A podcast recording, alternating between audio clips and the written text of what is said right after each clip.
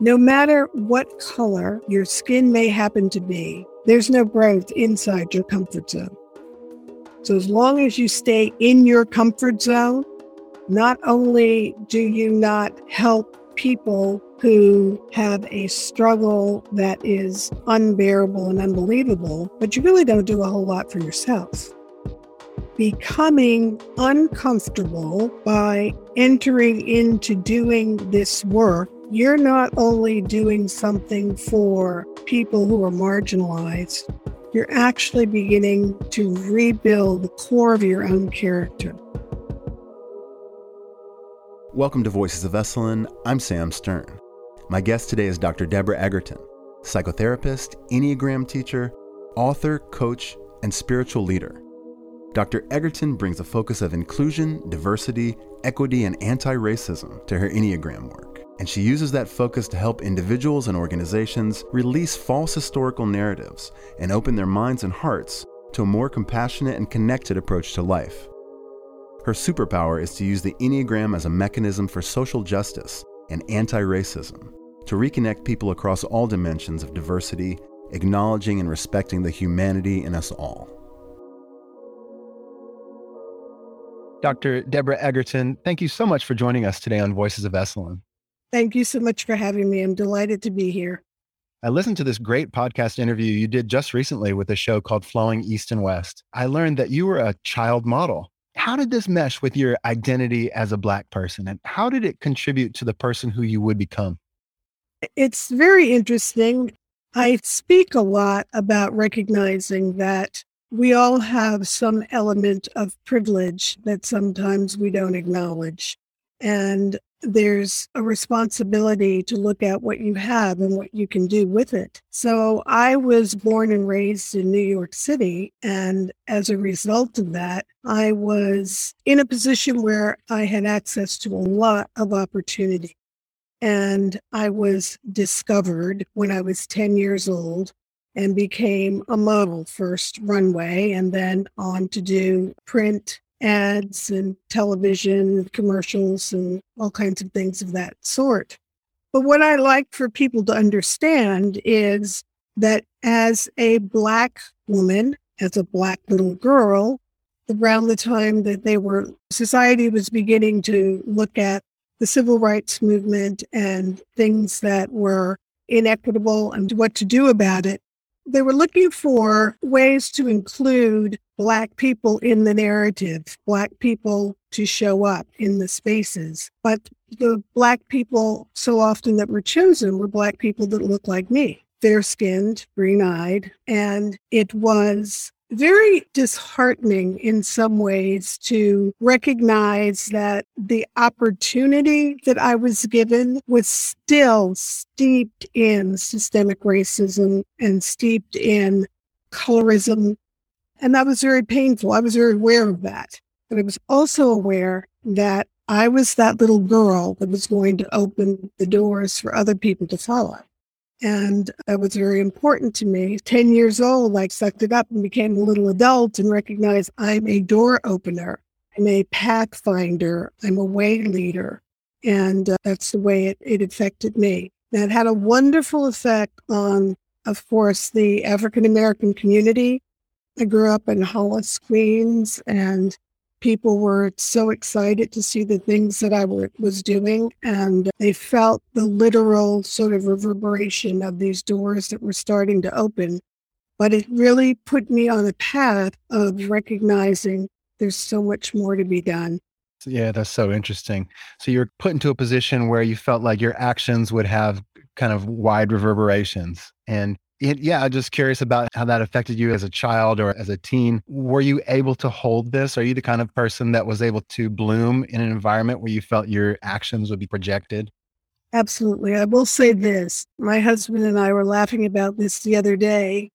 I am that person that will absolutely bloom where I'm planted. And we have lived in some pretty strange parts of the world but I've always found a way to thrive because I believe wherever you go, there you are. So in reality, it's not about where you are, it's about who you are and how you show up in that space. Sam, I'm a Black woman who was given a voice. I was given a platform. I was given an opportunity to speak from my heart to people who don't always want to listen. And what I can share with you about being that person that began as a model and then I didn't love modeling. I just have to come right out and say that. I really didn't even like it. I knew that the emphasis on the physical, superficial, it, it was all about how I looked. It had a little bit to do with the fact also that I could be polite and pleasant and all of that. But there's so much more to a person than what is skin deep. And I was fascinated with how people's minds worked. To be a little girl and still have people using the N word in front of me or saying things like, we don't know what to do with her hair. What, what, how do we fix it? Do we have a stylist that can do that? Or to have to do my own makeup when I was 10 years old because people weren't sure of what shade to put on me, things like that. Those things were really deeply wounding because what it said is you're different and not in a good way. That was the message. Mm. I can also share that I'm a woman of great faith and I prayed myself through those circumstances. And I would absolutely just say, okay, you got to help me out here, angels, because I'm not sure what I'm doing, but maybe you can make me look pretty enough to walk out there.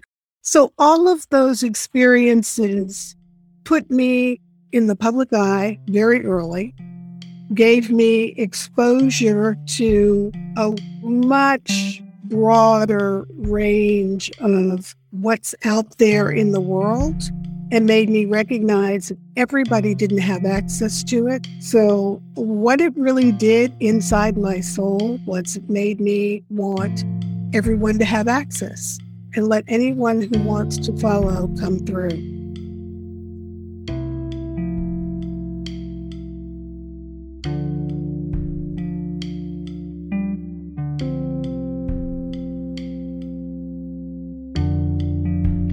Talked a little bit earlier about being able to bloom anywhere. I know a bit more about your story in that you had moved to El Paso, Texas, where you founded and served as a director of a, a runaway center of El Paso.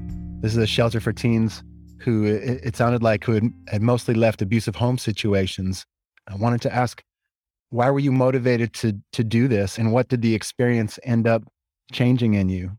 We'll talk about my Enneagram personality archetype a little later. And I am a Enneagram social one. So uh, that aligns perfectly with the things that I've done in my life. What I can tell you is that most of my, for, for as long as I can remember, I have been aware of marginalization. I've been aware of who was being treated differently and for what reason that's not a blind spot for me because I was born into being treated differently. And then seeing people who even share my ethnicity being treated differently from me. So my focus for that became very sharp, very clear. And my heart just wanted to burst wide open. Sometimes I felt like the pain of those experiences would not allow me to be all that I could possibly be because I felt so wounded and it, at times helpless and hopeless about it. I really wanted the whole world to change.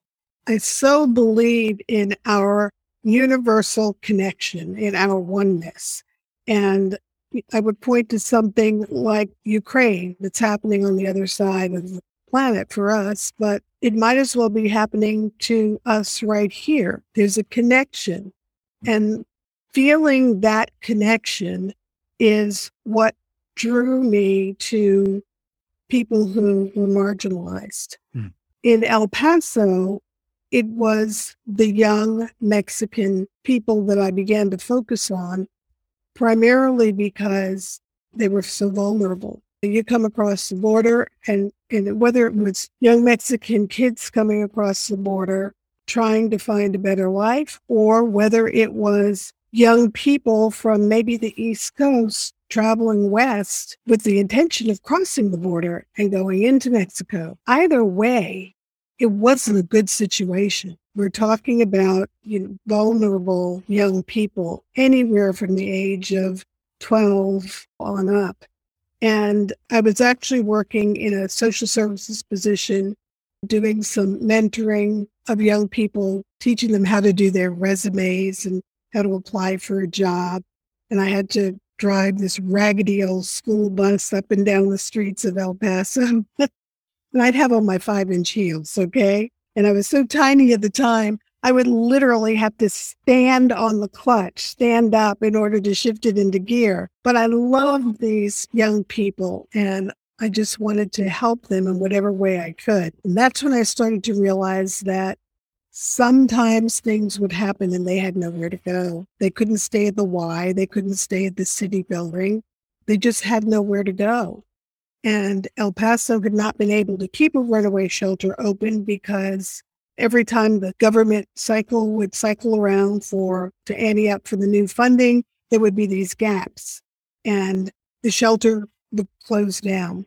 At a very, you know, early age, I realized, okay, we got to fix this and uh, managed to work out a partnership between the city and a place called Lee Moor, Lemoore Children's Home, which was a wealthy facility that operated with an endowment and made a connection between the two so that the runaway shelter would be stable. And once I got it open, I just knew that there was a way that I wanted to see it evolve. And so I went to the city manager and said, I'd like to leave this consulting position and go run the shelter. And I did.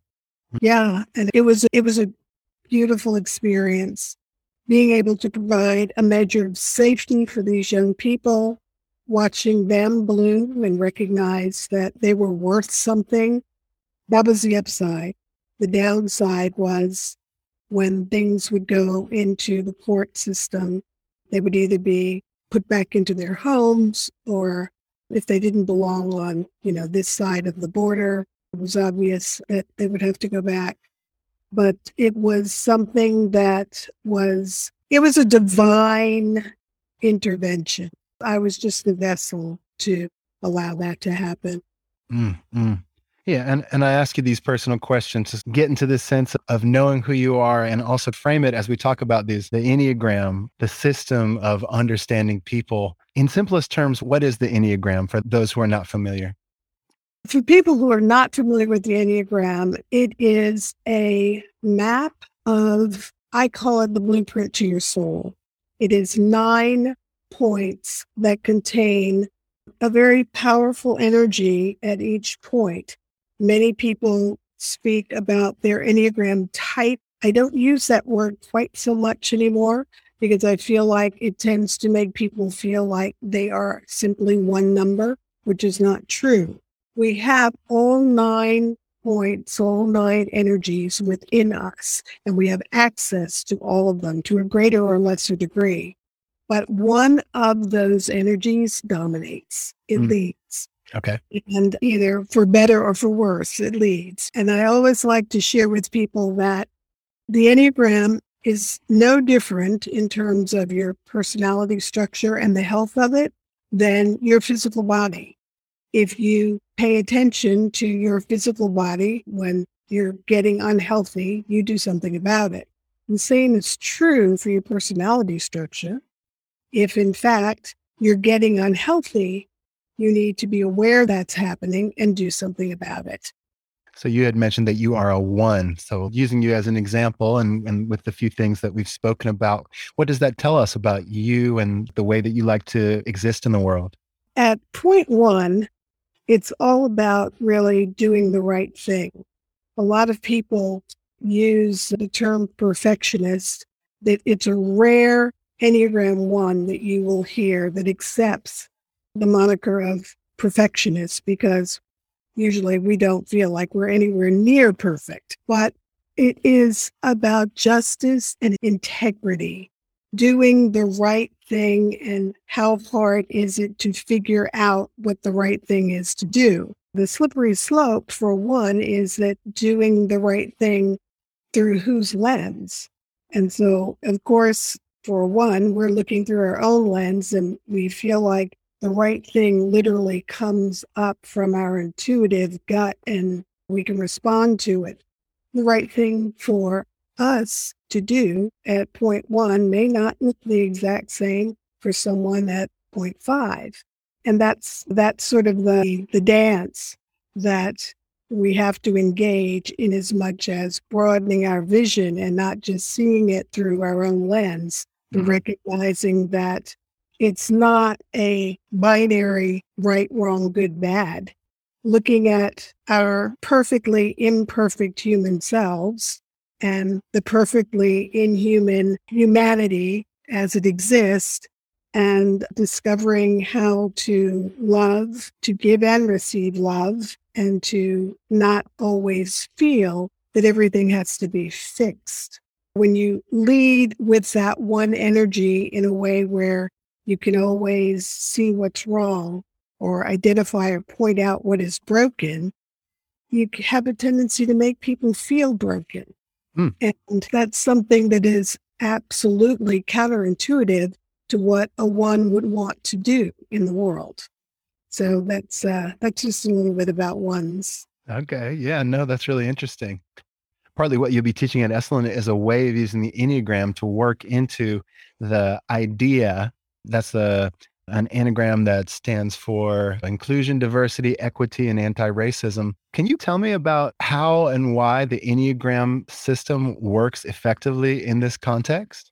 Yes, I can. I call this work idea work because I very much believe that it is time for us to take a new approach. It is inner work that makes outer work sustainable. We have not been successful over time in eliminating or eradicating othering, othering human beings. And othering is done based on some dimension of our human diversity. People get pushed to the margins of society based on the color of their skin, based on who they choose to love, how they choose to worship. There's so many different unfortunate ways that we stereotype, humiliate, demean, and dismiss human beings. And othering is something that if we don't go inside and begin to do our own inner work to recognize that there's a purification process that is necessary to come back out and to be able to advocate for all of humanity. And we are all wounded.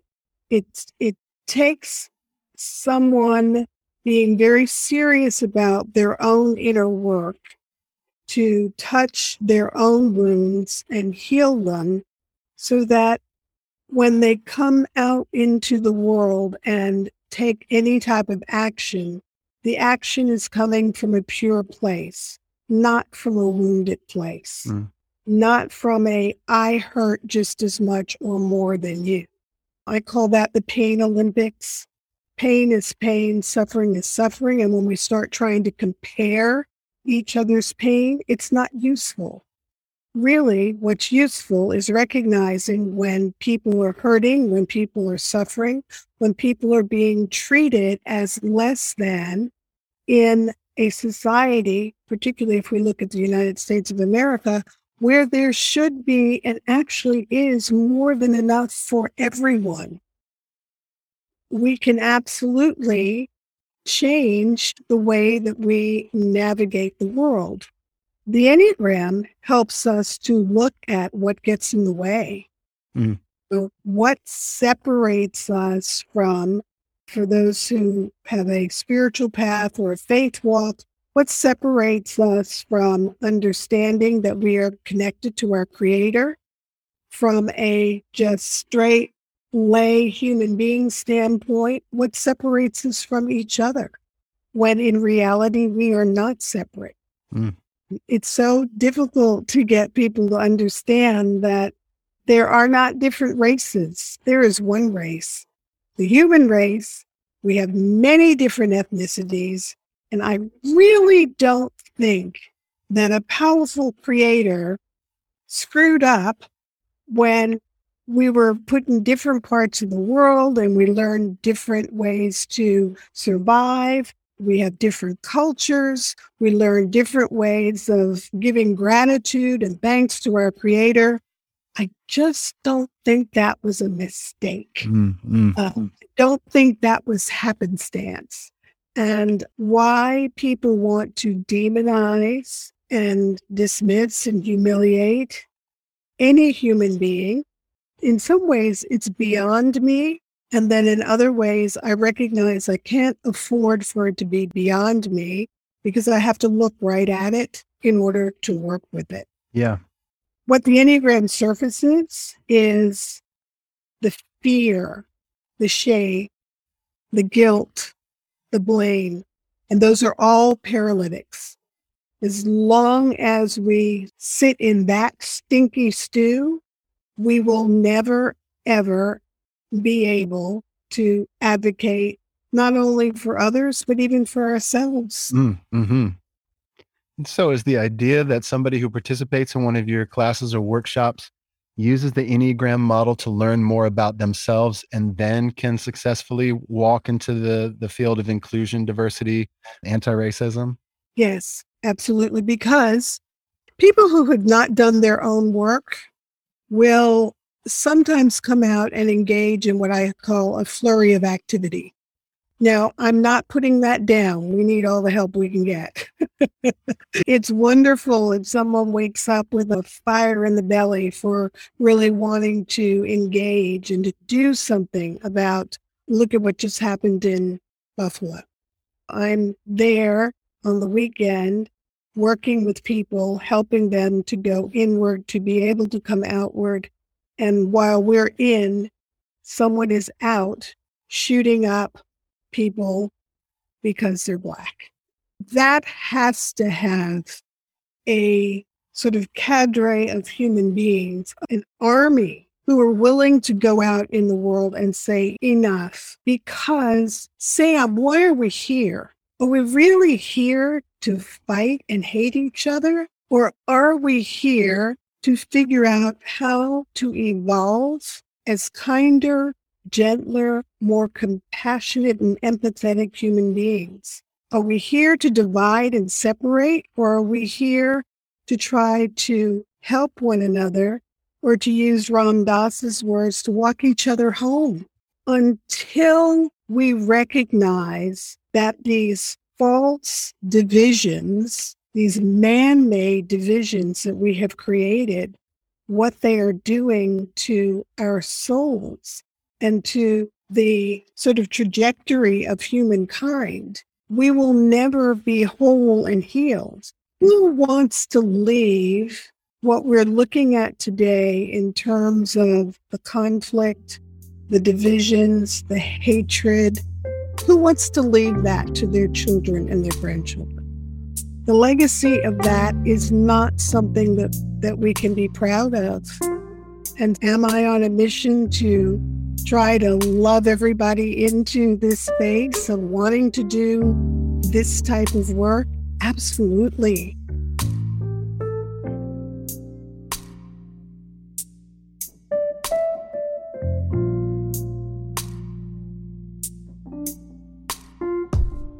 I'm curious about the people who come to your workshops and what the the initial stumbling blocks that lie in their path because I'm imagining you're not getting people who are outwardly racist or wanting to be jumbled up in their own lack of compassion. I'm curious to hear about how unraveling happens in action in one of your workshops.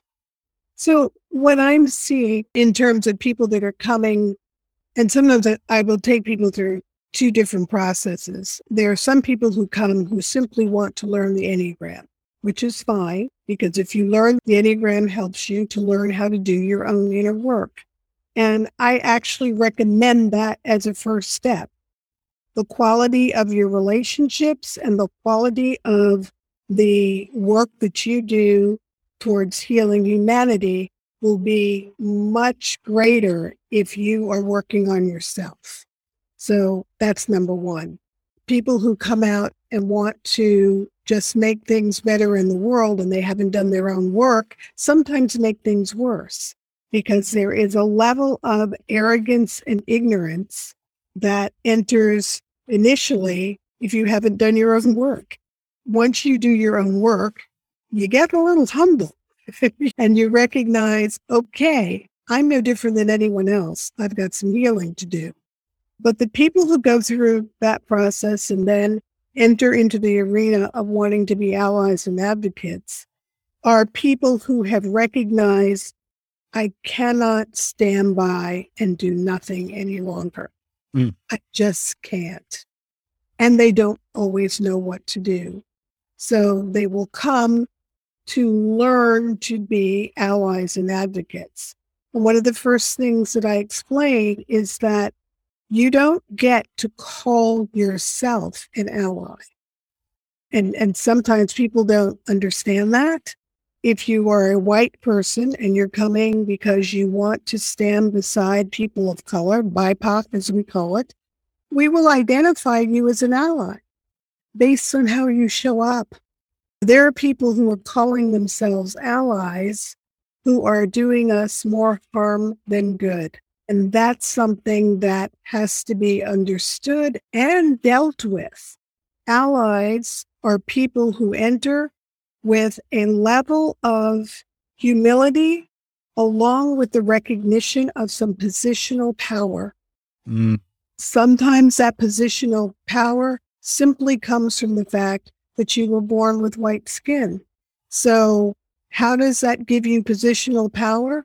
It gives you positional power because it allows you to navigate through the world without being questioned about whether or not you belong. And that is something that people don't understand. You and I can walk into a department store and you may get treated in a way where you have some help if you need it. I may walk into a department store and have way more help than I want because somebody's following me around for reasons that are not helpful. Mm. There is, when I think about things that should just be human rights, Sam, and if we go back in time, my mother had to fight to get me and my brother into school because she wanted us to go to private school, Catholic school. But everything that should be a human right has to be fought for if you're a person of color. From where you go to school to whether or not you get to vote to whether or not someone's going to throw an obstacle in your path, who's going to hire you, to whether or not your name puts a mark by your resume that says, no, you're not going to even get an interview. There are just so many things, whether or not you can move into a certain neighborhood, whether or not you can get a hotel room when you're on the road. These are things that if you are white, you don't have to think about it. But if you are a person of color, not only do you have to think about those things, but being very honest with you today, I woke up this morning after listening what happened in Buffalo, and I thought, is there anywhere in the world where I feel safe anymore? And the answer to that question is no. Hmm. There is nowhere in the world where I feel safe. And I'm not alone in that feeling.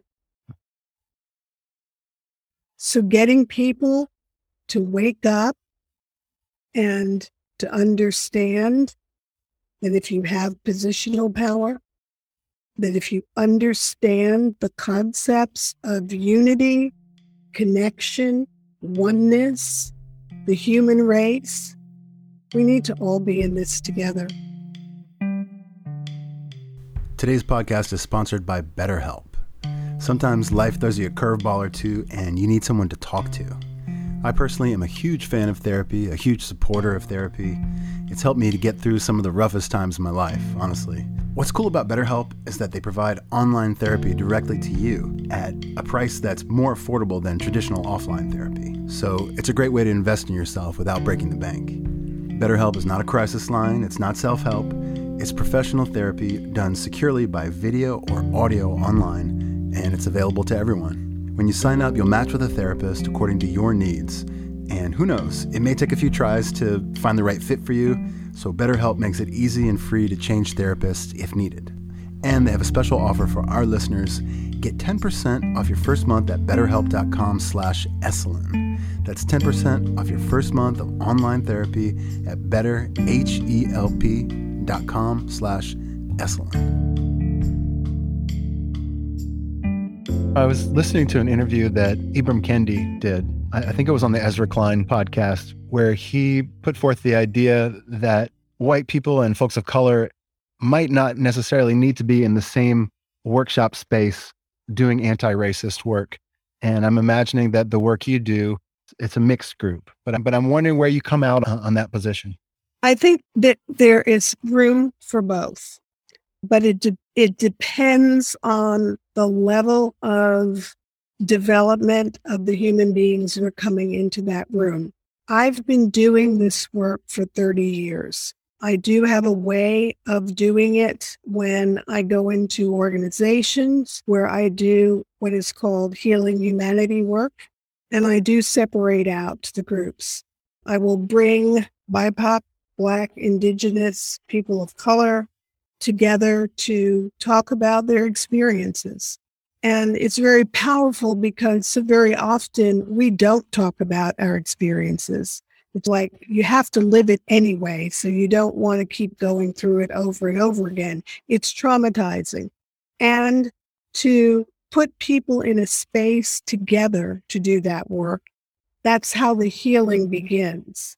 Then I will work with white people to help them to understand the deep history of injustice and systemic racism and try to work with people who are willing to look at what we need to unlearn and what we need to relearn to recognize that we cannot build on a flawed foundation.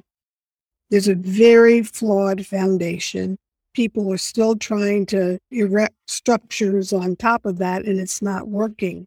And we will never get from disenfranchisement to equality without paving a path of equity. And that takes a lot of work. But after I've worked with the white people who want to identify as allies and advocates, I have them just be willing to sit and listen to when I bring BIPOC people back into the room. And the job then is to let us speak to our experience. And after every person has spoken that wants to share, then I will ask white people, what do you, what's your response to this? And normally the response is overwhelmingly empathetic. I will hear things like, I just didn't know. I want to do more. I want to be better. I want to try to understand. And so now I have two groups that I can work with together. Mm. I've done some of that separate work. With the Enneagram, it's a little different because I can bring everyone into a room and it's very powerful when two people who have different skin colors, one white, one black, discover that they have the same personality archetype. And then the conversation can go in a really interesting direction because what is learned is even when there are socioeconomic levels that are very different, when the experiences are very different, there's some common ground around the way they navigate through the world. That allows people to sometimes, even if it's temporary, to get past the external. You know? you're identifying a different kind of intersectionality. Absolutely. I have something that I've created that I call the humanity mosaic. And I have people work with that to learn how to understand that you may have different things that you value or you hold very closely to your heart. They mean a lot to you. If you can understand that you value something, someone else can value something different, but they're holding it the same way. And so you go to a deep level of respect for, okay, that's not my value. This is my value, but I get that you feel the same way about your family that I feel about my education. They're different things, but they're held onto in the same way. And that opens up a whole different type of discussion as well. Do you find within the context of your work that you can witness profound changes in oh. people's thinking around race and equity? Absolutely, but only if they've done the inner work. People will make a temporary shift, Sam. It's temporary. I can go in. In fact, when I go into organizations, I won't do one day work anymore. I call that throwing fairy dust around. You know, so everybody has a happy, feel good day and all that was interesting. And she was so much fun and blah, blah, blah. And everything goes back to the default because the default is strong. Mm-hmm. And you have to be willing to commit to a true journey. People who commit to the journey I teach a certification course in Enneagram and inclusion, diversity, equity, and anti racism work, where I teach people not only how to go on that journey themselves, but how to be able to come out in the world and do that work. It's six months, and then there's another six months of the advanced level.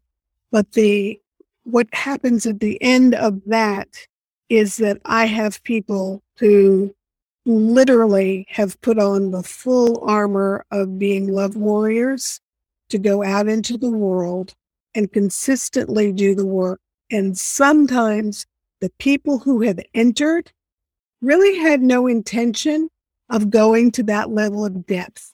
Maybe they had been identified as, you're going to be our new chief diversity officer and they said, "Oh my God, what does that mean? Uh, maybe I need to take a class." Mm-hmm. And then they run, they run into my class, and it's an entirely different experience from what they, they thought they would have. Mm. But yes, I have seen people go from bigotry, unacknowledged, of course, implicit bias, childhood messages that were never released all of these things that we keep inside of us that are messages that are that we're operating off of. We're on autopilot walking through life in a hypnotic state and we've not done the work of releasing what no longer serves us.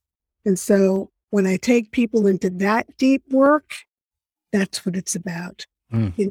what are you carrying that no longer serves you? It actually is harming not only you, but the rest of humanity. Mm. I'm curious about how the Enneagram work has uh, changed you, opened you up to with the the kind of self insight that it brought you, that has enabled you to walk your path more fully and become a more actualized individual. The Enneagram not only saved my life because it helped me to understand this profound sense of purpose that I know I was born with.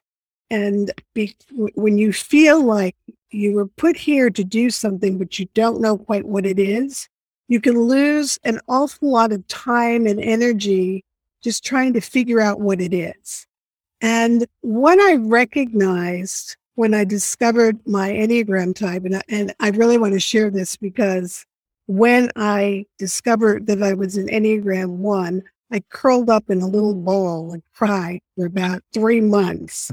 I was like, no, anything but that. I can't be a one. I just can't. And I am, with all the good, bad, and the ugly, all that goes along with it. But what really happened was I began to see how my quest for making things better, for healing the world, for helping others, for being in alignment with my integrity. It was not about some specific path that I had to follow, but it was about just being me everywhere that I was. I don't believe that my creator really cares what I choose to do for a living. I do believe that my creator cares that I am authentically who I was created to be. And if I stand in that space with integrity, the next sort of paver just appears in front of my eyes. Okay. And I just walk through life that way. Mm. You know, so whether I became this social justice warrior or an interior designer, as long as I evolved to to remain the authentic human being that I was created to be and didn't get pulled into this thing of trying to be a better version of myself. Don't be a version, be authentically who you are. That is how the Enneagram helped me me to self-actualize. And then on top of that, what it did for my relationships. At point one, there's a lot of judgment. There's a lot of this is good, this is bad, that's right, that was inappropriate. You shouldn't have said that, you shouldn't have done this.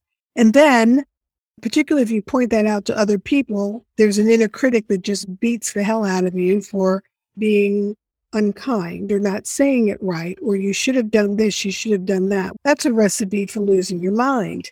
Once I really started studying the Enneagram, when I look at the quality of my marriage, my husband and I both laugh about our relationship pre Enneagram and post Enneagram. Okay. My relationship with my children, my relationships with my friends, discovering that I stood at point one, I could see my life flashing before my eyes in the way of these were things that I was doing and saying to people, thinking I was being helpful. But now I can see how hurtful that might have been. Mm. And yeah, I had to go through a process of remorse and self forgiveness because Maya Angelou's words, when I use them a lot, when you know better, you do better. And as I evolved on my Enneagram journey, I began to know better and I did do better. A lot of that judgy much stuff began to be released. I could let that go. It's just a beautiful thing to look at people with love, with empathy, with compassion, with forgiveness, with all of the things that help people thrive rather than looking at people through a lens of judgment. And it's so fascinating to consider this work facilitating more work within the anti racist framework. I, I, think about this concept a lot of white comfort, which I think is a stumbling block to action. It will be harder for folks like myself to engage in anti racist work than it is to not do anything and just exist because the position that I'm in in a society puts me in a position of comfort all the time. So choosing in a very practical way to engage in the work that will make me uncomfortable goes against that principle of white comfort. And I wanted to talk to you a bit about how the work that you do with the, the Enneagram and racial healing can help people walk a path that leads them away from apathy and towards empathy. No matter what color your skin may happen to be, there's no growth inside your comfort zone. Okay. So as long as you stay in your comfort zone, not only do you not help people who have a struggle that is unbearable and unbelievable, but you really don't do a whole lot for yourself. Becoming uncomfortable by entering into doing this work, you're not only doing something for people who are marginalized, you're actually beginning to rebuild the core of your own character. What I try to help people understand in order to come along on this path is that when you go out and kill someone, if we go back in time and we look at the human beings who lynched Black people, if we look at the human beings who are shooting Black people right now, if you look at the people who are actually doing horrific things to Asian people now, the harm of that is not just landing on their intended victim. The harm in that is also landing in the people who are perpetuating these atrocities. They don't see it, they don't understand it, but it is there. It is absolutely part of the creation of neural pathways that lives in their bodies, that lives in their being. And that's getting passed on. That's getting passed on to the children of the people. You, you hear people say all the time, and this used to be the big concrete wall that went up about doing any kind of diversity work. I wasn't around during the time of slavery. I don't have slaves. I don't get it. I don't have to do this. This is not my problem. Yes, it is. It is your problem. It lives in your DNA. And, and this is what we're seeing now, Sam. We are seeing so much hatred, animosity, and apathy. Actually, the apathy is the worst of all of it. The people who say nothing, do nothing, and pretend that this does not exist. Let me give you an example of what I'm working with right now. I'm working with parents of young people in their teens and 20s who their children don't even want to talk to them because they have no understanding of how their parents could have raised them and never said anything or done anything about the racism that lives in the world today. Hmm. And so they're now looking at their parents and saying, Who are you? That's powerful. That is powerful. And so now I have these parents coming forward and saying, Can we work with you? Because our children hate us. And it just wasn't part of our experience. We didn't know how to talk to them about it. And so you see how the apathy yes that people embodied now comes back. It comes all the way back around and their children are saying, and how far does this hatred go? Tell me about my grandparents. Did they lynch Black people? Is that why you never told us about it?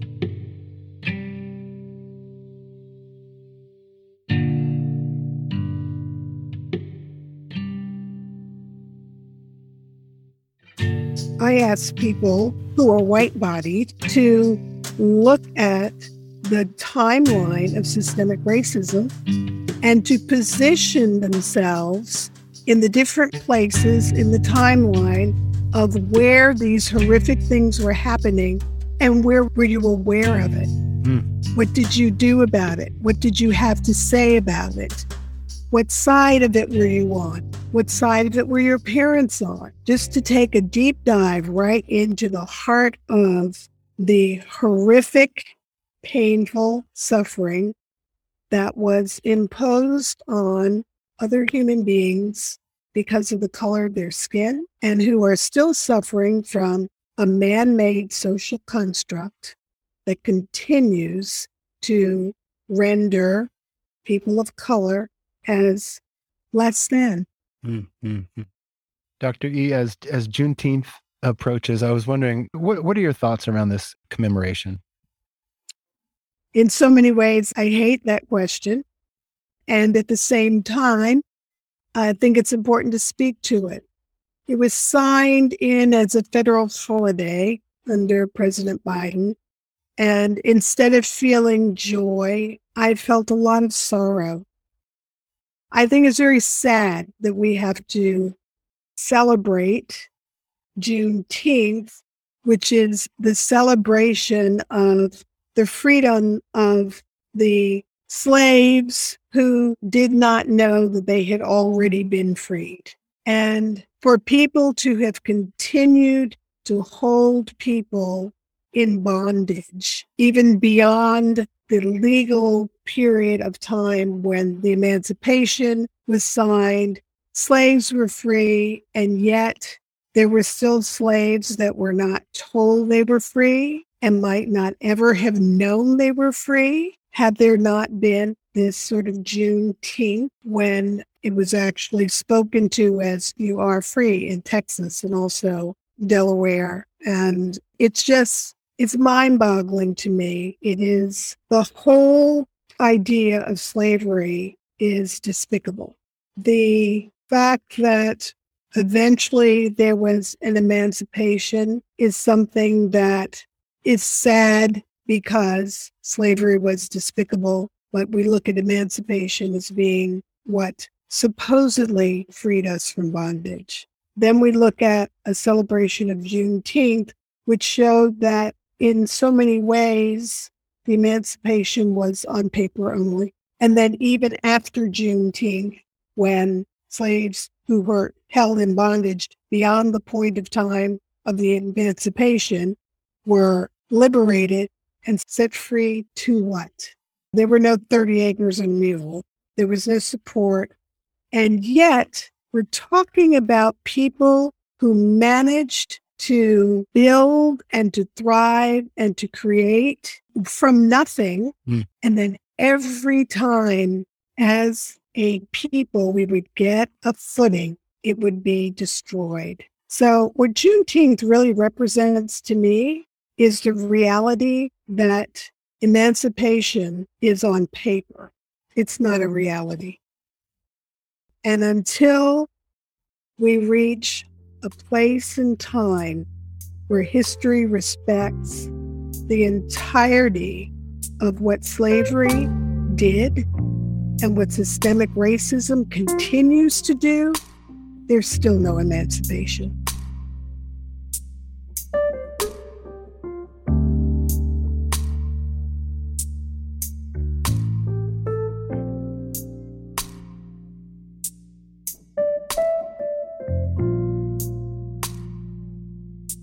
Thank you for speaking to that. I, I, so appreciate the depth with, with which you answered that question. I really appreciate that. Dr. E, I think we're almost at time here. You have a book called Know Justice, Know Peace. That's K N O W, Justice, K N O W, Peace. A transformative journey of social justice, anti racism, and healing through the power of the Enneagram. You'll be teaching at Esalen several times come this summer and this fall take us on out of here by letting people know why they should use the Enneagram and engage in this powerful work that you've been called to do? I will say that I wrote know justice and know peace because that's something that every human should be able to know in their lifetime. We should all be able to live from a place of the knowledge and awareness of what justice is and how we can have that and what peace feels like and how we can know that we are all at peace, not some of us, but all of us. None of that will happen unless we do the inner work that is required for us to know justice and to know peace. It's something that is within us. We can't create it externally unless we know what it is internally. There are many ways, many paths, and people choose their own path.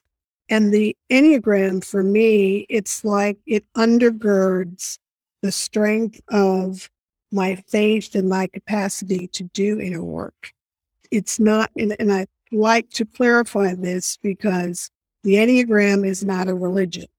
The Enneagram is not some woo woo mm-hmm. thing that people take and place a symbol somewhere and go by daily and bow to it. The Enneagram is a system of looking at the way that you show up in the world, the way that you are received and perceived by others, and your reaction and responses to that as well. I talk a lot about intent and impact. And sometimes we have very good intentions, but our impact is way off the mark. So there's an impasse when the two of those things don't align well. what I see that happens with the Enneagram is that it allows people to go back to the place of the impasse where their intent was in one place and their impact ended up in another, and to really look at it and examine it, explore it, and then to use the vernacular, come correct. Just come correct. Own it. Develop a level of true humility. Accept all parts of yourselves. Find what's inside and then to take responsibility for it so that concepts that are really quite complex, like justice and peace, we can begin to look at them through new eyes and move away from the binary thinking of everything being right, wrong, good, bad, good, evil, but understand that we have to accept what is and work with what truly is, not pretend that it's further along down the road than it is. When I was writing Know Justice, Know Peace, I talked quite a bit about people understanding that we have to start from where we really are. And so there's so much we have to unlearn and relearn and be willing to do that. And the true definition of ignorance is people who will hold on to something in spite of being given the data, the information, and the evidence of otherwise. That is to live life in ignorance. But if we are to grow, if we are to evolve as a species, we cannot grow from a place of ignorance. We have to grow from a place of truth. We have to learn to know what justice is, and we have to learn how to embody and know peace for all. Thank you for listening to Voices of Esalen. Today's episode was produced in conjunction with Shira Levine. Our music is by Nico Holloman. Additional music by Blue Dot Sessions. If you're enjoying the show, please support us by sharing on social media or by going to your favorite podcast player and leaving a review. It really does help. Until next time, be well.